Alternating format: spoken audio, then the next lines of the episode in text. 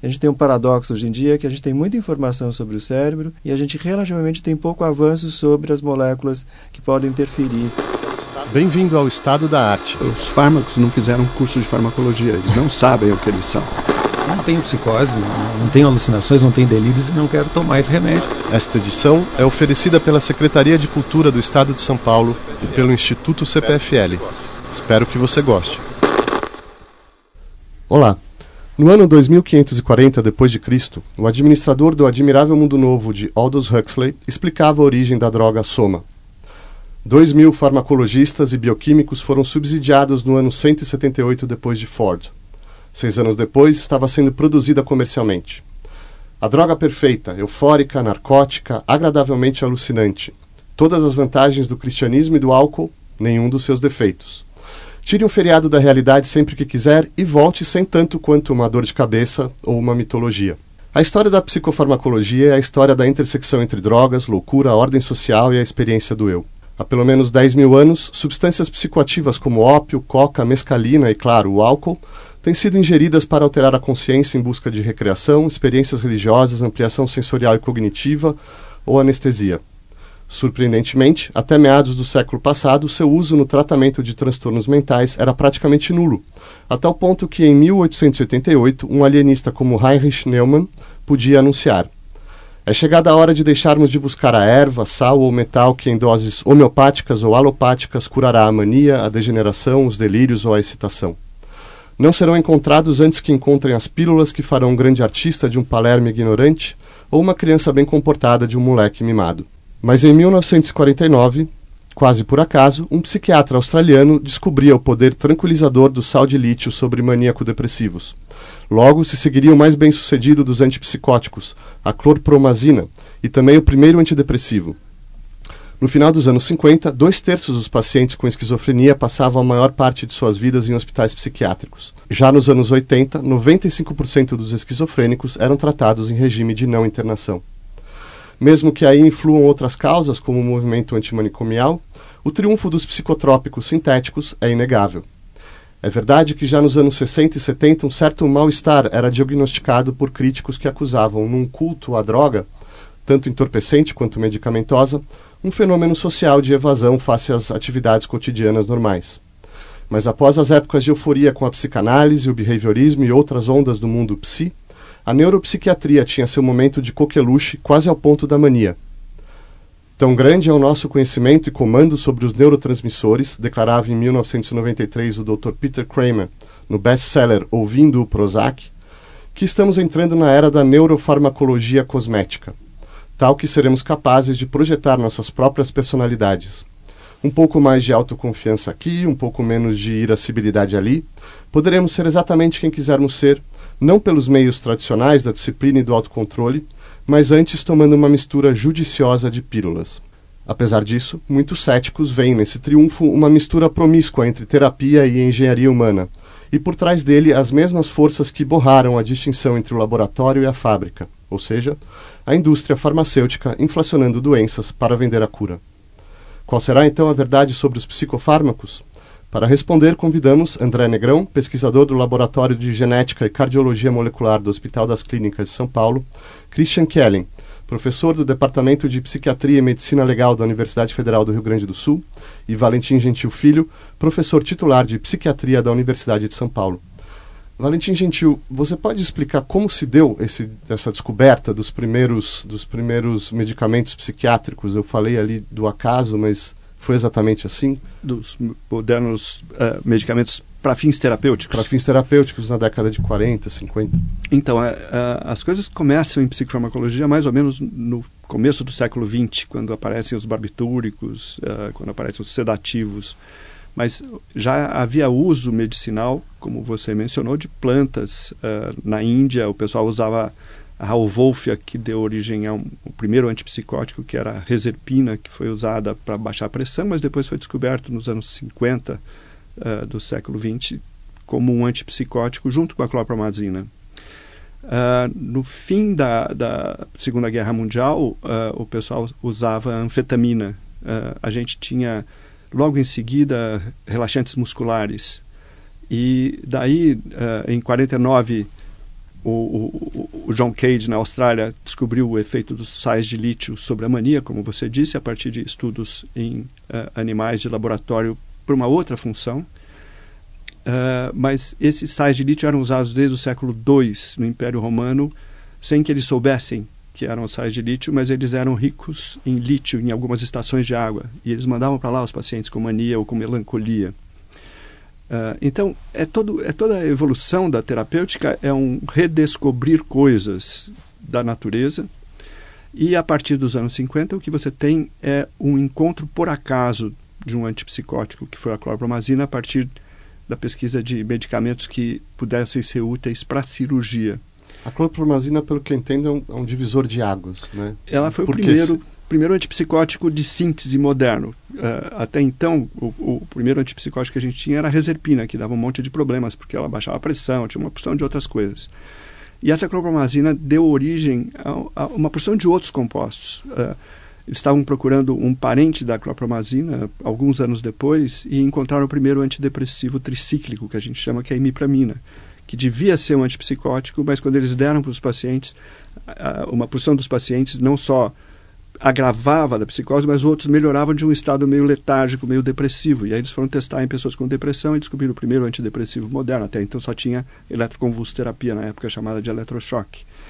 Uh, em cima dessas coisas por acaso, uh, você criou a noção de que existiam medicamentos com diferentes perfis de eficácia. E aí a indústria farmacêutica começou a entrar e desenvolver modificações das moléculas e, e aí deu origem a uma porção de outras coisas.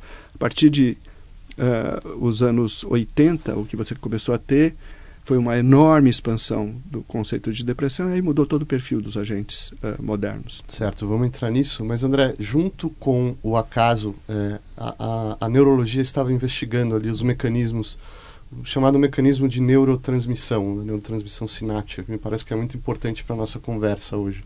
Você pode introduzir o ouvinte a, a, esse, a esse funcionamento? Acho que sim, né? E, e esse trazer essa informação é fundamental porque é, a partir do momento que você descobre empiricamente ou por acaso, né, que há uma substância modifica o estado de humor ou de comportamento do outro, obviamente cabe à ciência verificar mecanismos, né?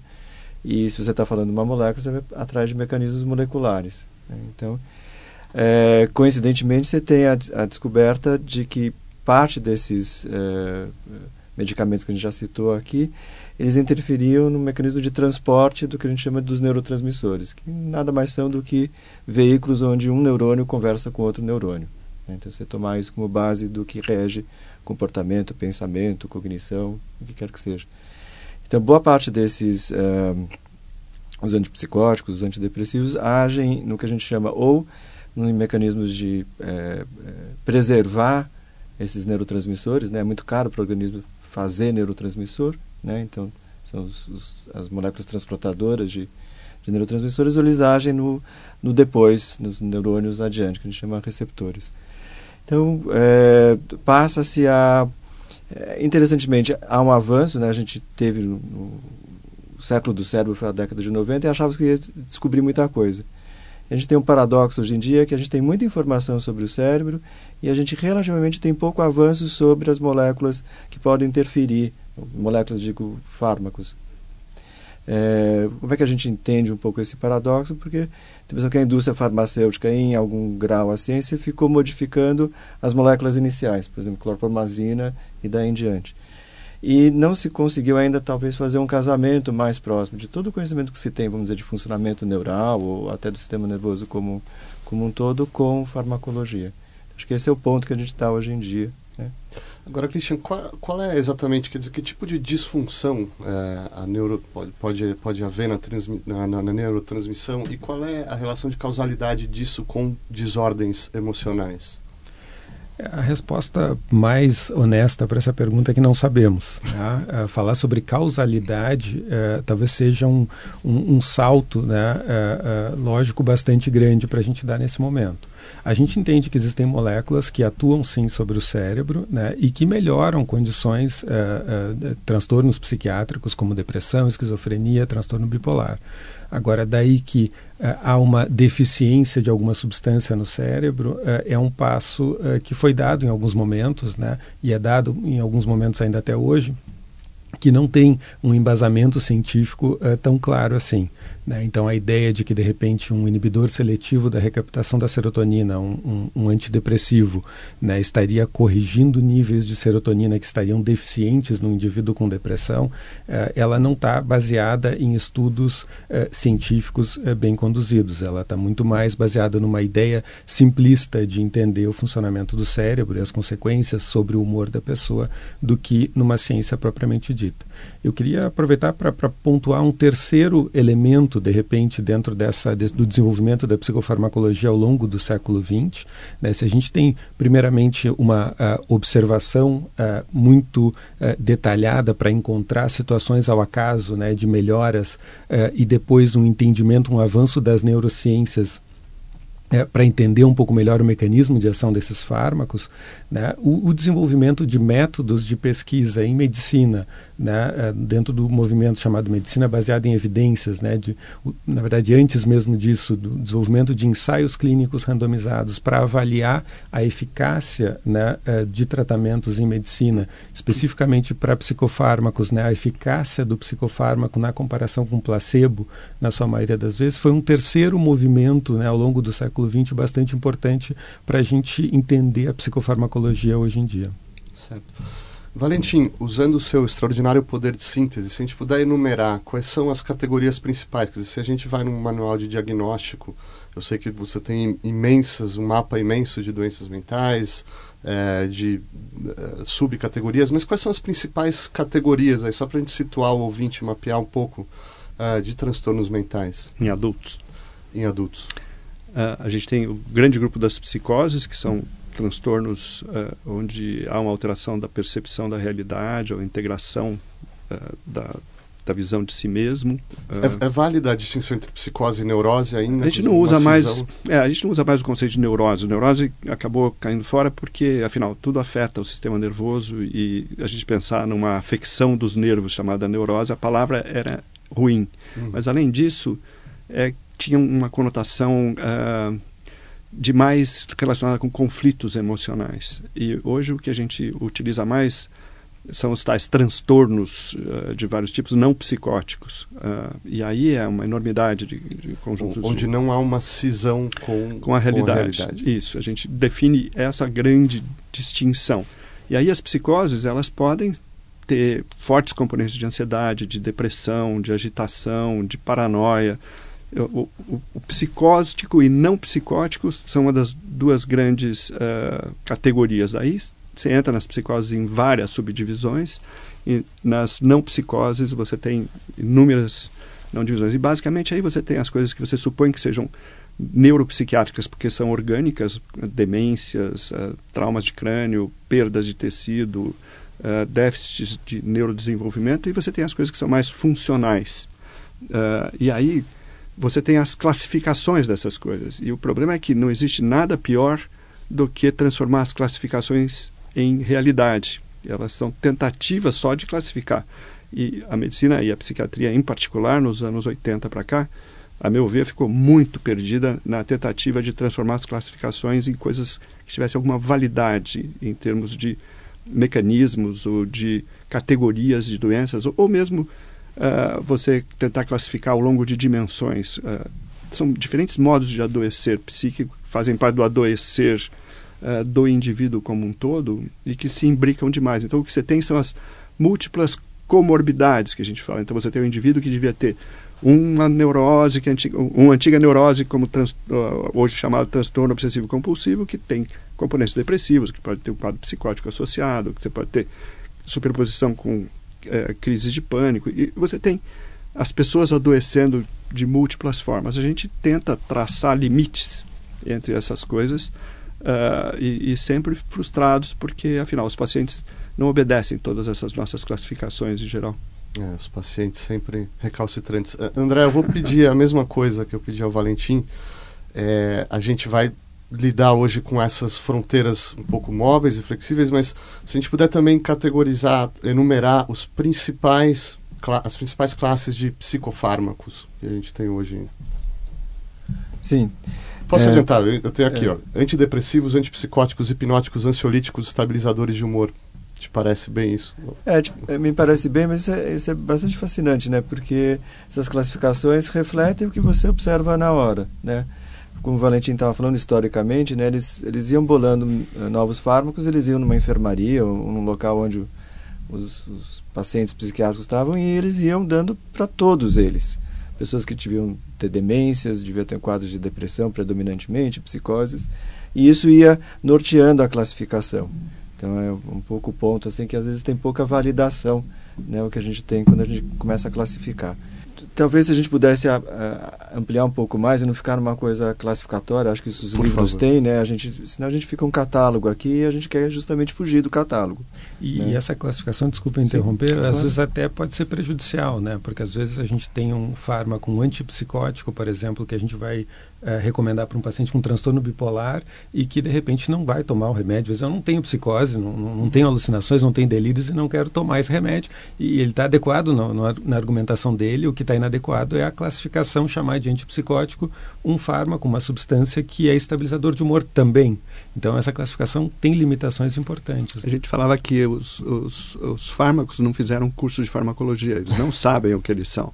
Esses são os nomes de quem desenvolveu ou quem utilizou uhum. de um determinado jeito, que tinha interesse comercial muitas vezes.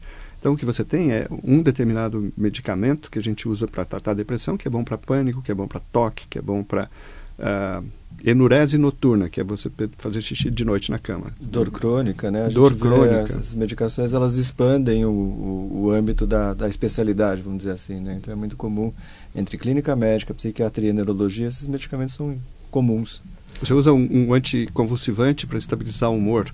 Você usa um determinado antipsicótico para melhorar crises de ansiedade de um paciente que podia ter um outro quadro clínico. Você pode potencializar uma ação desinibitória num quadro de depressão inibida com um antipsicótico. Então, na verdade, esses nomes partem de interesses comerciais e depois eles passam a ser usados por nós, clínicos, para uma síndrome que nós resolvemos estudar ou valorizar, ou para um grupo que resolve fazer uh, um determinado, uma determinada linha de pesquisa e acha que descobriu a, o caminho das, das Índias. Então eu vou propor aqui da gente começar a ver uh, os, os, usos dos psicofármacos e outras terapias que podem ser conjugadas através das patologias. Por exemplo, a depressão. Né?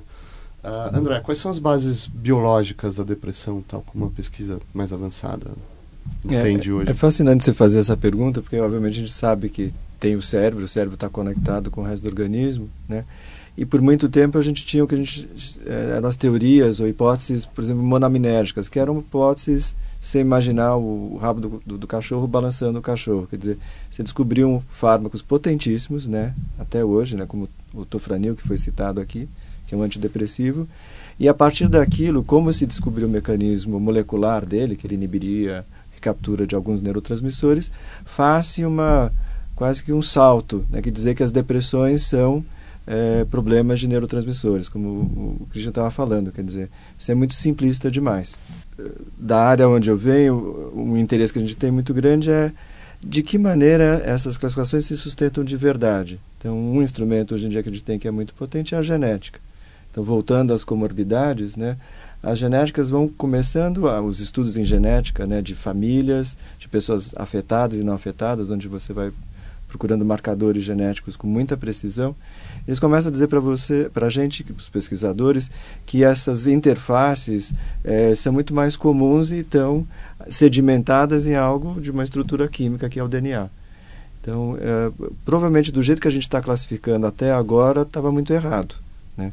Não é uma surpresa, né? como o professor Valente estava dizendo, que a gente usa antidepressivos para tratar miríades como pânico e depressão, e, e, a gente chama isso de coisas distintas. E a genética está começando a mostrar, olha, não, há uma superposição de marcadores genéticos em pessoas que têm ansiedade e que têm depressão.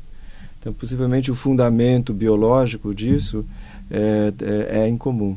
Agora, de fato, a gente não está, acho que o Christian falou muito de uma hora feliz, é, é preparado para fazer essas é, teses mecanicistas em que você possa é, ter coisas é, que corroboram é, observações. Agora, voltando à, à farmacopeia, Cristiano, inibidor seletivo de receptação de serotonina. Pelo que eu entendo, isso também foi um divisor de águas e, inclusive, um sucesso comercial, salvo engano, a base do, do Prozac, inclusive. Da, da como, fluoxetina. Da fluoxetina. É, como, como funciona, por que foi tão importante, como funciona esse, esse inibidor? É, a ideia, o nome, né, é inibidor seletivo, acho que a palavra seletivo talvez seja a palavra-chave aqui, é, porque ela é focada no, na, no sistema é, do neurotransmissor serotonina né, uh, evitando outros sistemas neurotransmissores que eram responsáveis por uma boa parcela dos efeitos colaterais uh, dos antidepressivos mais antigos. Né? Esse, uh, o Prozac, a fluoxetina, foi aprovado, se não me engano, em 1987 pelo FDA, pela Agência Regulatória né, de, de, de Medicamentos eh, americanos, e desde então tem sido usado né, largamente, um sucesso comercial tremendo. Né? É, e é um fármaco que tem uma eficácia bastante grande que tem sido questionada em diversos estudos, estudos é, é, que a gente chama de estudos de meta-análise, são estudos que reúnem diversos estudos anteriores, então agrupam dados de diversos estudos, e tem sido questionado se o Prozac de fato ele é melhor do que o placebo. Isso muito especificamente na área de infância e adolescência, que é uma área que eu, que eu, que eu da qual eu me dedico, né? É, em que se tem toda uma discussão né? se os fármacos que são é, é, eficazes para adultos também são eficazes para crianças e adolescentes. É, antidepressivos mais antigos, como imipramina, por exemplo, não são melhores do que placebo na população pediátrica. Uh, já o Prozac não. O Prozac, de fato, parece ter uma, uma, uma eficácia acima do, do placebo, né? É, de modo que a gente pode dizer, existe uma, um cálculo que a gente faz é, que chama NNT, é o número necessário a tratar.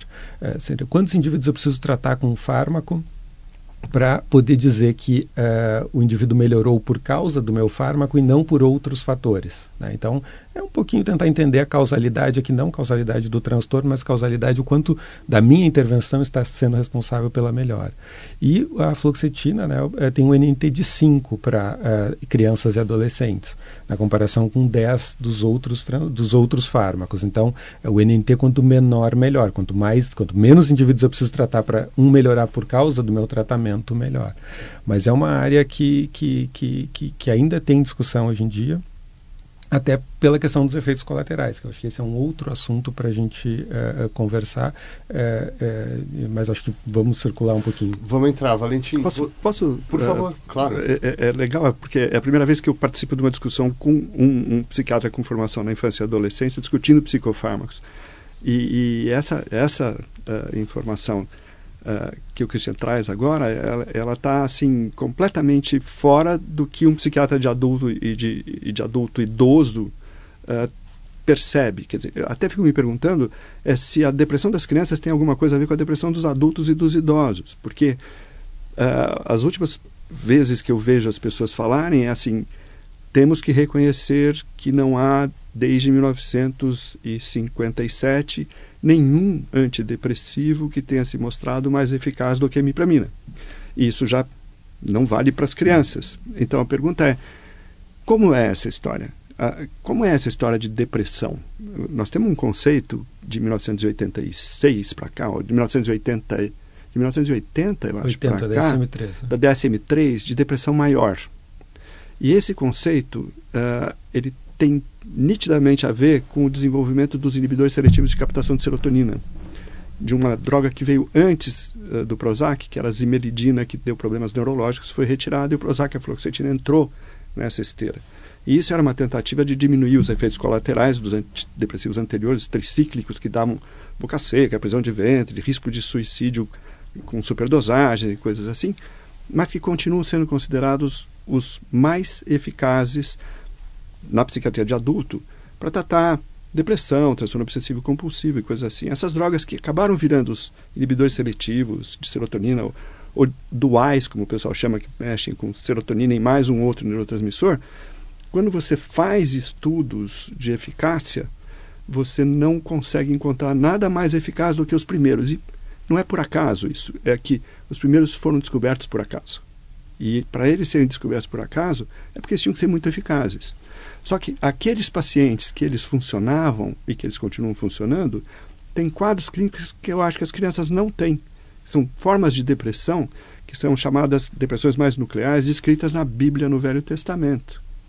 E em depressão em criança, até quando uh, essas coisas começaram, a, quando, quando, a psiquiatria infantil se tornou um, um, uma forma de especialidade mais psiquiátrica e menos psicológica, que isso é outra vez dos anos 80, quando uh, até então a, a, psicologia e a psicanálise eram as formas de você abordar os problemas emocionais das crianças, quando ela, a psiquiatria infantil, que demorou um pouco mais do que a psiquiatria de adultos, se tornar uma coisa bem médica, é que houve uma reformulação desses conceitos todos. Então, até hoje, acho que se falar de transtorno bipolar em criança é sempre um problema. A apresentação é um pouco diferente. Então, o duro de você falar de antidepressivo é que você está falando provavelmente de medicamentos que interferem num universo que não tem uma identidade como o nome sugere. Nós estamos lidando com síndromes provavelmente diferentes. E daí, provavelmente, porque os antidepressivos mais eficazes nos idosos ou nos de meia idade sejam muito uh, desfavoráveis para as crianças que têm um outro perfil, têm outra, um outro funcionamento também uh, neuroquímico, biológico e coisas assim. Então, é fascinante, porque uh, acho que o futuro vai nos dizer que, de fato, como o André disse, as nossas classificações não servem. Elas vão ter que ser superadas. Certo, Christian? E o, não, e porque tam, nós estamos lidando ainda com um cérebro em desenvolvimento. Uhum. Não só isso, um cérebro em desenvolvimento.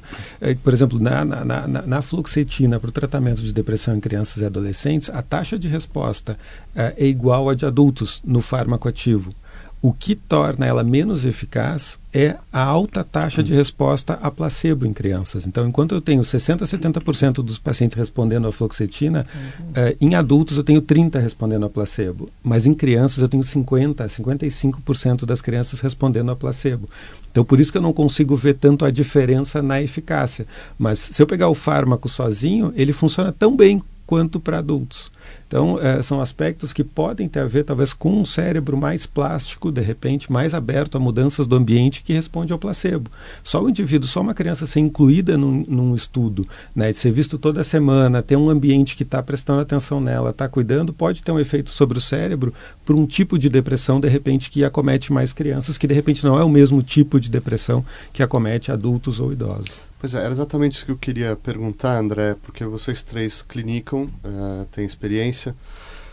Como que se dá, no caso da depressão, mas a gente pode estender agora, já começar a estender para outras psicopatologias, como que se dá a interação entre uh, o tratamento, uh, a terapia por fármacos e outros tipos de terapia, psicoterapia, inclusive, sei lá, eletrochoque ou outras que vocês Acho que o, o, Christian citou em um momento atrás a, a, medicina baseada em evidências, né, que foi um marco transformador, não só, na, obviamente, na psiquiatria, mas em todas as especialidades da medicina. Quer dizer, você passar a atuar como médico seguindo diretrizes né, que tenham é, graus é, máximos de validação e de corroboração com o que a gente chama de ensaios clínicos, que seriam uma espécie de o melhor jeito de saber se o medicamento de fato ajuda ou não, ou um procedimento. Na verdade, a gente está falando muito de psicofármacos, mas os procedimentos. Então, você como clínico hoje em dia, você procura o máximo possível estar próximo dessas diretrizes. Né? É óbvio que você tem a sua formação, você é um, um indivíduo dentro da sociedade e você é tão qual bombardeado como qualquer indivíduo pelas uh, influência de mídia ou o que quer que seja. Né? Então, a, o que a gente tem visto é uma correção, e não é só do clínico, mas é inclusive dos pesquisadores, né? porque eles também são influenciados pelo, como cidadãos. Né? Então, a gente, por exemplo, a gente teve muito recentemente muito trabalho de ensaio clínico patrocinado pela indústria é, farmacêutica. A gente estava comentando agora sobre um, um, novo fármaco, que na verdade nem novo ele é, né? que é a ketamina, que é um fármaco agora usado para... está sendo testado para depressão. E uh, existe um interesse muito grande em uh, pegar centros de universitários para fazer estudos uh, com esse fármaco, que na verdade quem vai seguramente lucrar inicialmente, pelo menos com a venda desse fármaco, é a indústria. Né? Então há pouco desenvolvimento científico aí e, e, um grande interesse comercial. Então você, na tua prática clínica, você tem que estar tá ponderando todos esses aspectos. Né? Assim, o que, que é a tua especialidade dita, como você como cidadão, esse, esse é um consumidor também, esse cliente que vem para você, ele já vem já estudado, ele sabe o seu currículo, ele, ele já investigou algumas medicações, às vezes ele quer tomar certos medicamentos. Né? Então, é, eu posso falar pessoalmente, mas eu procuro ser é, muito mais ponderado do que antes. Né? Eu, eu, eu, lembro na nossa residência, acho que todos nós passamos por isso, numa fama, muitas vezes, de dar um medicamento, a gente criou, por exemplo, problemas. Isso é comum, a gente chama isso, o termo é viradas maníacas. Às vezes você dá um antidepressivo para uma pessoa que é, é, depressiva e ela tem um quadro de euforia. Né? Então, eu tenho a impressão que cada vez mais a gente tem sido mais cauteloso e usando outras abordagens. Uh, Valentim, para a gente continuar aqui uh, cercando as, as psicopatologias, uh, ansiedades, incluído aí transtorno obsessivo, pânico, fobias, ah, quais são os tratamentos medicamentosos para transtornos de ansiedade? Então, originalmente você tinha aqueles sedativos, desde os barbitúricos até os relaxantes musculares, como antigamente tinha um, um tal de mefenezina ou meprobamado, depois apareceram os famosos benzodiazepínicos, apareceu o Valium, apareceu o que hoje é o, o Rivotril, que é um dos mais prescritos, o Lexotan e coisas assim. Eu me lembro quando, muitos anos atrás, a gente encontrou tantos benzodiazepínicos com diferenças de preços interessantes que não justificavam uh, as diferenças de efeitos entre eles. Daí, por volta dos anos 80, começou a descobrir que eles podiam dar dependência. E uma dependência que a gente achava que não era igual dos barbitúricos, mas que fazia com que as pessoas tinham dificuldades uh, de parar de tomar e tinham efeitos colaterais, na, tinham efeitos da retirada deles. Aí, simultaneamente, a indústria farmacêutica já não tinha mais nada de original nessa área dos tais ansiolíticos, como se existisse uma medicação anti-ansiedade, fosse muito diferente dos hipnóticos, que eram os que induziam sono. Na verdade, eram mecanismos exatamente iguais, com perfis de ação um pouquinho diferentes por causa da velocidade de entrada no cérebro e metabolismo e mais sedação, menos sedação. Basicamente é sedação, estou simplificando demais. É, você tem basicamente um, um efeito tranquilizador que se for muito intenso inicialmente, pode te induzir o sono. E se você pegar uma coisa como o que o pessoal às vezes gosta para induzir sono, como o dormonide, serve para você fazer uh, um pré-anestésico porque apaga a memória anterógrada. Então você não lembra mais o que aconteceu para frente. Se você estiver dormindo e te acordarem, e você falar no telefone, você pode autorizar alguém a fazer alguma coisa que depois no dia seguinte você não lembra que autorizou. E até você chegar no Boa Noite Cinderela, que era uma das coisas que também podia acontecer de você não saber o que, que aconteceu com você com esses sedativos. Então, eles não eram ansiolíticos, nada, eles, eles eram sedativos de uma forma geral, mas com um perfil que podia ser útil para tratar crise de ansiedade e continua sendo útil. Uh, quando você tem um pico de ansiedade, isso pode ser útil. Mas, de repente, a indústria começou a não ter mais nada para oferecer e aí ela se interessou pelos antidepressivos. E aí é que entram uh, as, todas as campanhas dos anos 80 para ampliar o conceito de depressão para depressão maior e tentar fazer os clínicos gerais prescreverem os medicamentos uh, dentro desse conceito ampliado de depressão maior, que envolvia vários quadros de ansiedade e que eram provavelmente boa parte deles mais do que uh, depressão, mais uma resposta a estresse, uh, pelo uso dessas substâncias ditas antidepressivas, diferentes das primeiras originais antidepressivas, e que expandiu o conceito, uh, assim, a ponto da gente ter no Brasil 40 formas diferentes de medicamentos ditos antidepressivos com preços variáveis e que agora vão desaparecer, porque a pipeline não existe mais também, quer dizer, não existe mais nada para ser lançado que seja diferente do que já existe. Então você está terminando um ciclo uhum. de antidepressivos agora.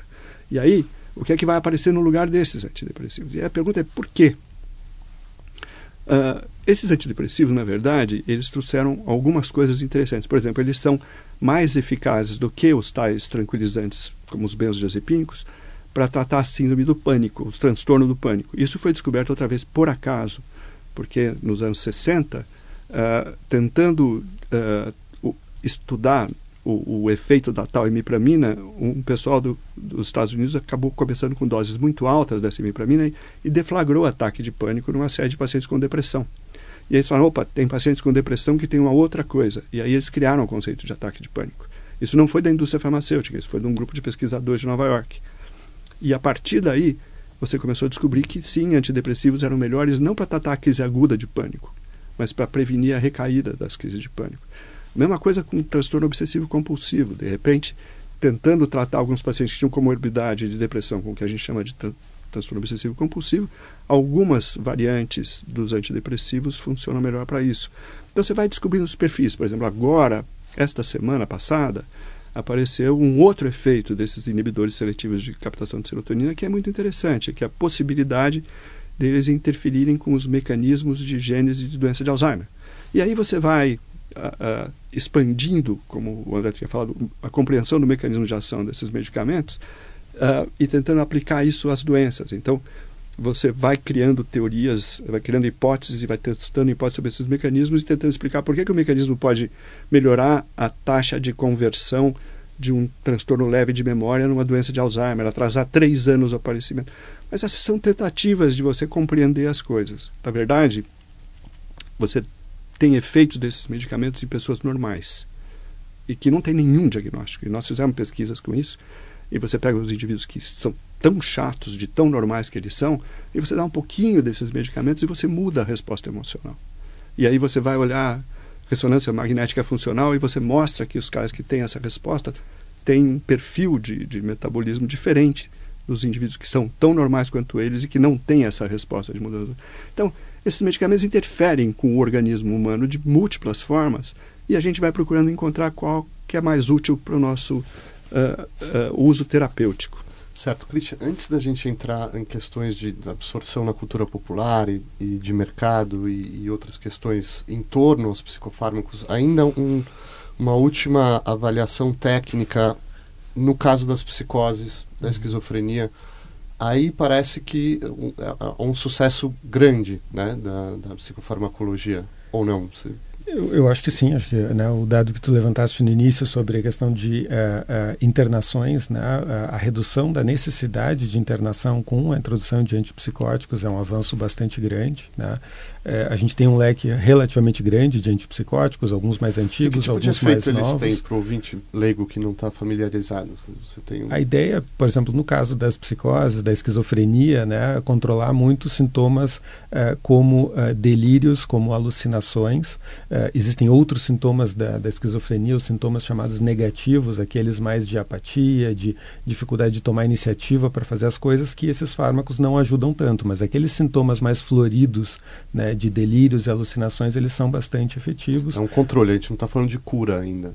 Não, não, não está falando, a gente não, não tem, né, em transtornos mentais a gente não tem essa, essa possibilidade, a gente até usa a própria palavra transtorno, o termo transtorno, ele é utilizado justamente para nos eh, lembrar que a gente não conhece muito sobre a fisiopatologia, sobre as bases, né, desses transtornos, por isso a gente não usa o termo doença, a gente usa popularmente, mas tecnicamente a gente prefere o termo, o DSM, as, as classificações diagnósticas preferem o termo transtorno, uhum. é, é, e então assim, segura o os sintomas, controla os sintomas, melhora a qualidade de vida, reduz custo social, mas a gente não pode dizer que a gente está curando um transtorno mental com um antipsicótico, por exemplo. Uhum.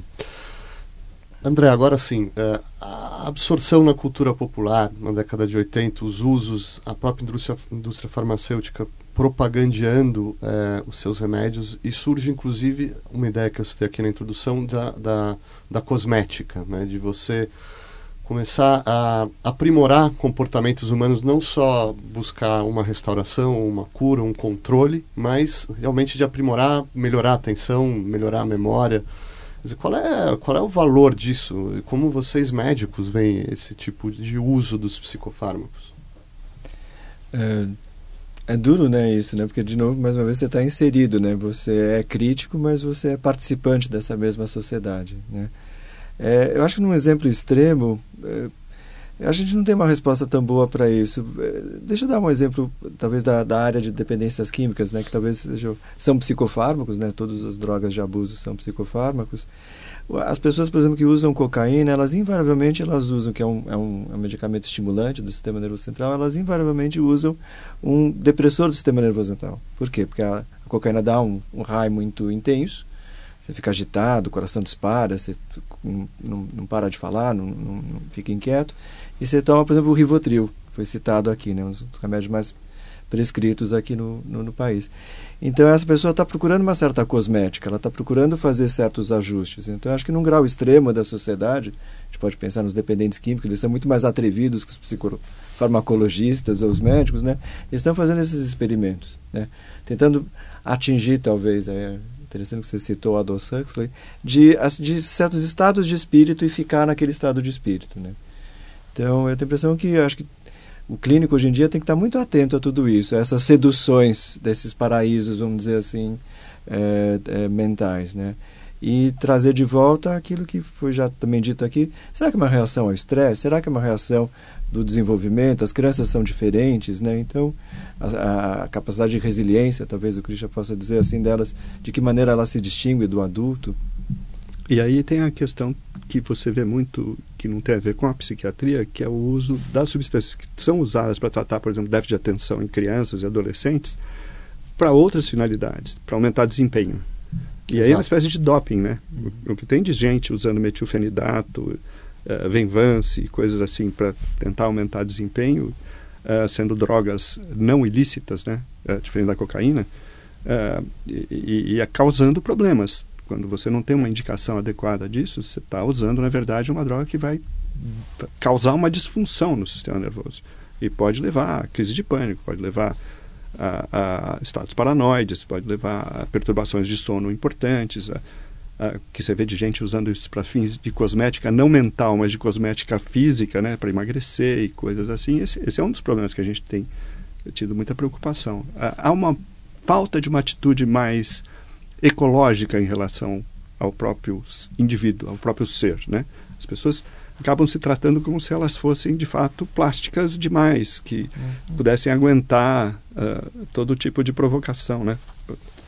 Christian, você que tem experiência na área de crianças e adolescentes, é, é possível mensurar a disseminação desse uso ou abuso, talvez? É, tem aumentado ou é uma faixa da população que usa e é mais ou menos assim? Ou algo que está escalando é preocupante? É, é, difícil, as estatísticas é, são complexas, não são exatamente simples, né? A gente tem um maior reconhecimento de transtornos mentais na infância e adolescência, um maior diagnóstico. É, é difícil dizer se isso exatamente é um aumento na prevalência ou um maior reconhecimento por parte dos pacientes, familiares, escolas. A gente tem um aumento né, de vendas de uh, psicofármacos uh, no Brasil, nos Estados Unidos, uh, em outros lugares, para essa população. Então, há uma prescrição maior do que se tinha antigamente. Mas contar uma coisa, esse aumento de venda de psicofármacos está associado a, um, a uma inflação diagnóstica também? Quer dizer, existem mais pessoas sendo diagnosticadas com isso, por exemplo, dos Estados Unidos, que a gente tem dados mais é, sistemáticos, até porque lá, como há um reembolso por parte do plano de saúde, precisa ter um diagnóstico para ter uma, uma, uma prescrição e para essa prescrição ser paga pelo plano de saúde, há um aumento sim nos diagnósticos que são feitos. Se isso é um aumento do reconhecimento de transtornos que já existiam e não eram reconhecidos, ou se é um aumento de prevalência, ou se é uma pressão da indústria farmacêutica para vender mais fármacos, é uma questão difícil da gente responder cientificamente. Mas vocês ah, devem ter algumas intuições a esse respeito. Ah, possivelmente a gente tem um pouco de tudo aí, né? É, mas assim, é, o, o, que a gente vê são mais é, crianças e adolescentes usando fármacos, né? E acho que um ponto importante de chamar atenção aqui é, é, é quem está usando o fármaco e por que está usando o fármaco, né? Em países como o Brasil, por exemplo, a gente pode ir em determinados grupos é, mais Bélgica, né? Dentro de uma lógica belíndia, né? Mais Bélgica em que a gente tem numa sala de aula de 30 alunos, de repente 10 alunos usando é, metilfenidato e muito acima da prevalência esperada mas se a gente for numa escola pública, a gente pode ter é, eh, 500 alunos numa escola pública e ninguém usando metilfenidato, né, que é a ritalina, para o tratamento de déficit de atenção, o que está muito abaixo da prevalência. Então, esse contraste, principalmente num país como o nosso, é muito grande. Né? Então, uma, é, talvez a gente tenha um aumento de prescrição, mas não necessariamente isso ocorre de maneira igual em toda, em toda a sociedade. Como vocês, clínicos, lidam com a pressão da, da indústria farmacêutica? Eles têm dinheiro, tem marqueteiros, executivos, financiam parte desses da, das organizações, Organização Mundial de Saúde, financiam pesquisas. Claro, não estou aqui é, condenando, é necessário, mas assim, ao mesmo tempo, eles estão ali para vender, né? Vocês estão ali para curar, se é que a gente pode usar esse termo. Como é, como é que é no dia a dia essa relação entre o médico e a, a, a produção, a indústria farmacêutica, André? É, você deixou todos nós numa cadeira quente aqui, né? Mas é, é fundamental. Eu acho que a, a, sua própria indagação, né? Da gente responder mais à sociedade, a gente responder mais esse consumidor atento e esclarecido. Né? Quer dizer, supostamente o médico está ali para filtrar justamente as pressões são normais de um mercado em relação ao seu paciente. É, mas eu tenho a impressão que isso talvez seja exigir demais do médico, né? Isso tem que ser exercido até para o cliente que chega. Eu não estou querendo imiscuir sair fora assim de uma de uma responsabilidade né eu particularmente eu, eu procuro é, como prática por exemplo não receber representante farmacêutico no meu consultório eu acho que isso é, é talvez uma, uma, barreira pessoal minha mas é, é e eu tenho a impressão que a gente que está mais próximo à academia a gente realmente se dedicar a questões importantes por exemplo como eu citei agora né quer dizer não ter ver centros universitários talvez ou tantos é, é, fazendo um teste, um ensaio clínico de um medicamento que é da indústria. Né? Eu tenho a impressão que a gente podia estar usando ou, ou fazer compromissos com essa indústria que ela participe e colabore com pesquisas que, vamos dizer, são mais caras para eles, mas são fundamentais para o pesquisador, para o clínico e seguramente em algum grau para a sociedade. Valentim, você é, questionou logo no começo do, do, do programa a, as categorias de diagnósticos. Né? Qual é, quais são as perspectivas em relação a isso? Tipo, a, chamado diagnóstico sindrômico, quais são as atuais classificações, quais são os, os caminhos aí que estão se apontando para a psiquiatria? Uma das propostas é que a gente pare de dar tanta atenção para isso, que tem mais finalidade estatística do que uh, validade clínica, e que a gente descubra um pouco mais sobre as disfunções. E aí tem propostas que são mais para pesquisa ainda do que para uso terapêutico, para uso clínico, que é uma reclassificação baseada em disfunções. E aí uh, as DSMs e os, uh, os CIDs uh, que são usados pelos médicos. São os manuais de diagnóstico. São os manuais de diagnóstico classificação, basicamente, eles são para classificação, sejam eventualmente superados com o tempo, na medida que a gente entenda mais quais são os mecanismos causais, fisiopatológicos e coisas assim. E aí, mas hoje isso é bem projeto de pesquisa ainda e, e, e os investimentos parece que vão ser bem direcionados para isso, mas para pesquisa. Para clínica, a gente continua usando síndromes, que a gente não tem ainda mais do que a tradição, uh, muito mais a tradição de, da, da utilidade do que a comprovação da validade. Mas, afinal, a história da medicina é a história da, do placebo. E uh, a história da psiquiatria é a história das hipóteses sobre as causas. A gente continua usando a palavra melancolia, que é de 2.500 anos atrás. E a gente continua falando em mania, e a gente continua falando em transtorno do humor. Eu espero que daqui a uns mil anos a gente tenha uma terminologia mais próxima da realidade. Certo, vamos fazer uma rodada final aqui e eu vou propor, vou juntar um pouco várias possibilidades aqui. Primeiro, assim, é, quais seriam as principais críticas, as mais consistentes em relação é, à psicofarmacologia hoje? mas também quais são as dúvidas, a incerteza, quais, quais os caminhos, muitas opções aí vocês podem, vocês podem escolher para concluir, Christian. É, eu acho que uma, uma frente que eu destacaria é a questão da, da formação de quem está prescrevendo o psicofármaco. Né? A gente sabe que o psicofármaco ele pode ser comprado, às vezes, é, extraoficialmente no mercado negro, mas, via de regra, quando a gente está falando de psicofármacos aqui para uso médico, existe um médico é, muito mais um médico do que um psiquiatra, do médico não psiquiatra do que um médico psiquiatra, do ponto de vista de frequência, mas existe um médico ali tomando a decisão junto com o seu paciente de prescrever ou não. Então, acho que essa essa ideia de por que, que eu vou prescrever, por que, que eu não vou prescrever, né? Hoje em dia tem todo um movimento de desprescrição dentro em congressos médicos, em congressos de psiquiatria, como retirar fármacos dos pacientes. Então, pensar racionalmente por que, que eu estou prescrevendo ou não. E, e eu acho que uma outra, um outro ponto que eu chamaria a atenção é a ideia que a gente está falando de psicofármacos né? e não de neurofármacos. Né? São fármacos que sim atuam no sistema nervoso, mas eu preciso ter uma avaliação psiquiátrica ampla desse paciente que está na minha frente e entender todos os aspectos que estão estão se manifestando ali na frente. E que, em alguns casos, o fármaco vai ser a melhor opção, né? em muitos dos casos, o fármaco é a melhor opção terapêutica. Mas até para avaliar a resposta desse fármaco, se ela está satisfatória ou não, eu tenho que ter uma avaliação psiquiátrica bastante uh, detalhada. E eu acho que isso é fundamental que as gerações de prescritores que estão se formando uh, possam ser capacitadas. Certo. André? É fascinante isso que o Cristiano fala, porque não é um movimento só na psiquiatria, na medicina como um todo, né? Você tem movimentos como Slow Medicine, Choosing Wisely, que são movimentos de essa segurar a mão do médico, não só para prescrever, como para fazer procedimentos que muitas vezes são invasivos, são inócuos, não vão melhorar a qualidade de vida. Eu acho que talvez eu falo de uma área assim que eu, eu vejo com bons olhos, não sou só eu, que é a farmacogenética, né? Então, que é tentar individualizar e realmente começar a fazer uma medicina personalizada. Né? Em vez de você fazer uma Baseada coisa no, na, na, composição genética do Baseada indivíduo. no perfil genético. Né? Isso não é uma realidade ainda em, em psiquiatria. A gente frequenta os congressos de, de genética em psiquiatria. É sempre um alerta muito forte.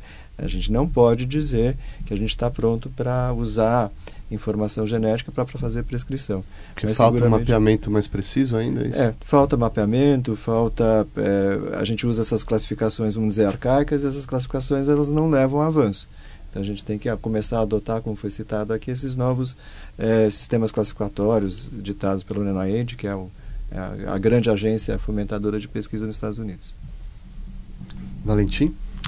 Então, eu acho que a gente está num momento interessante, porque justamente porque não existe nada muito promissor nas linhas de montagens da indústria farmacêutica. Lembrando que a indústria farmacêutica é uma indústria como qualquer outra, que tem ações nas bolsas e que, portanto, ela representa interesses não de uma família ou de um grupo de pessoas, mas de, uma, de um conjunto de investidores.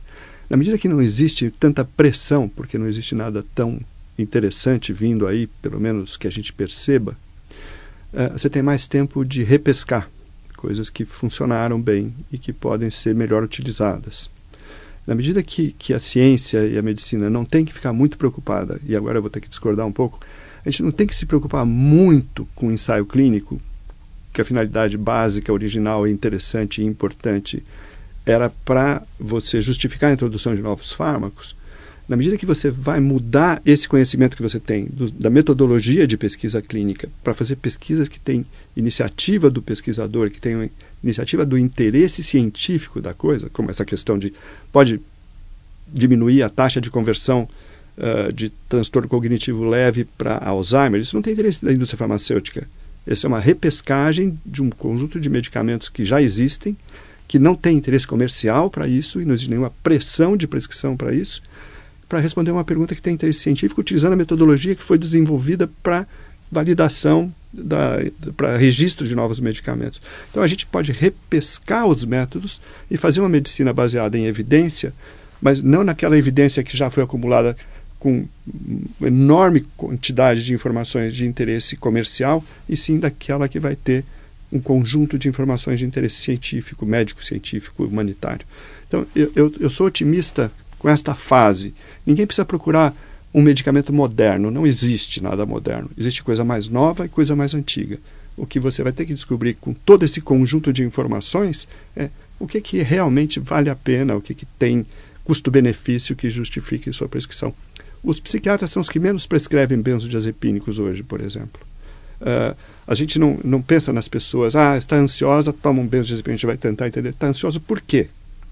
E a mesma coisa com depressão. Eu espero que daqui a alguns anos os psiquiatras parem de prescrever antidepressivo para coisas que talvez não se justifiquem e recupere, inclusive do ponto de vista clínico, conceitos uh, que fazem parte das síndromes tradicionais que foram abandonadas porque, por exemplo, não tem uma palavra em inglês uh, que, que represente um conceito francês ou qualquer coisa que veio da Índia e que tem validade médica. Afinal, medicina não é ciência. Medicina é uma aplicação de conhecimentos científicos dentro de uma arte terapêutica milenar.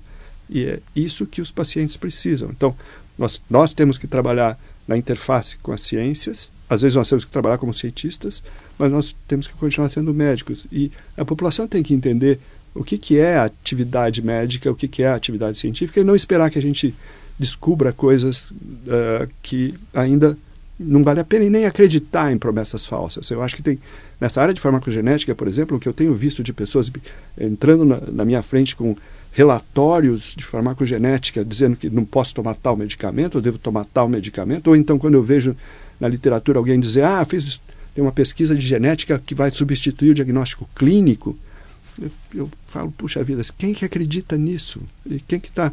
Isso é coisa de pesquisa, isso é coisa que talvez daqui a algum tempo a gente vai poder utilizar melhor, mas a gente nem sabe as causas. Como é que você vai fazer classificação genética de doenças se você não sabe as causas?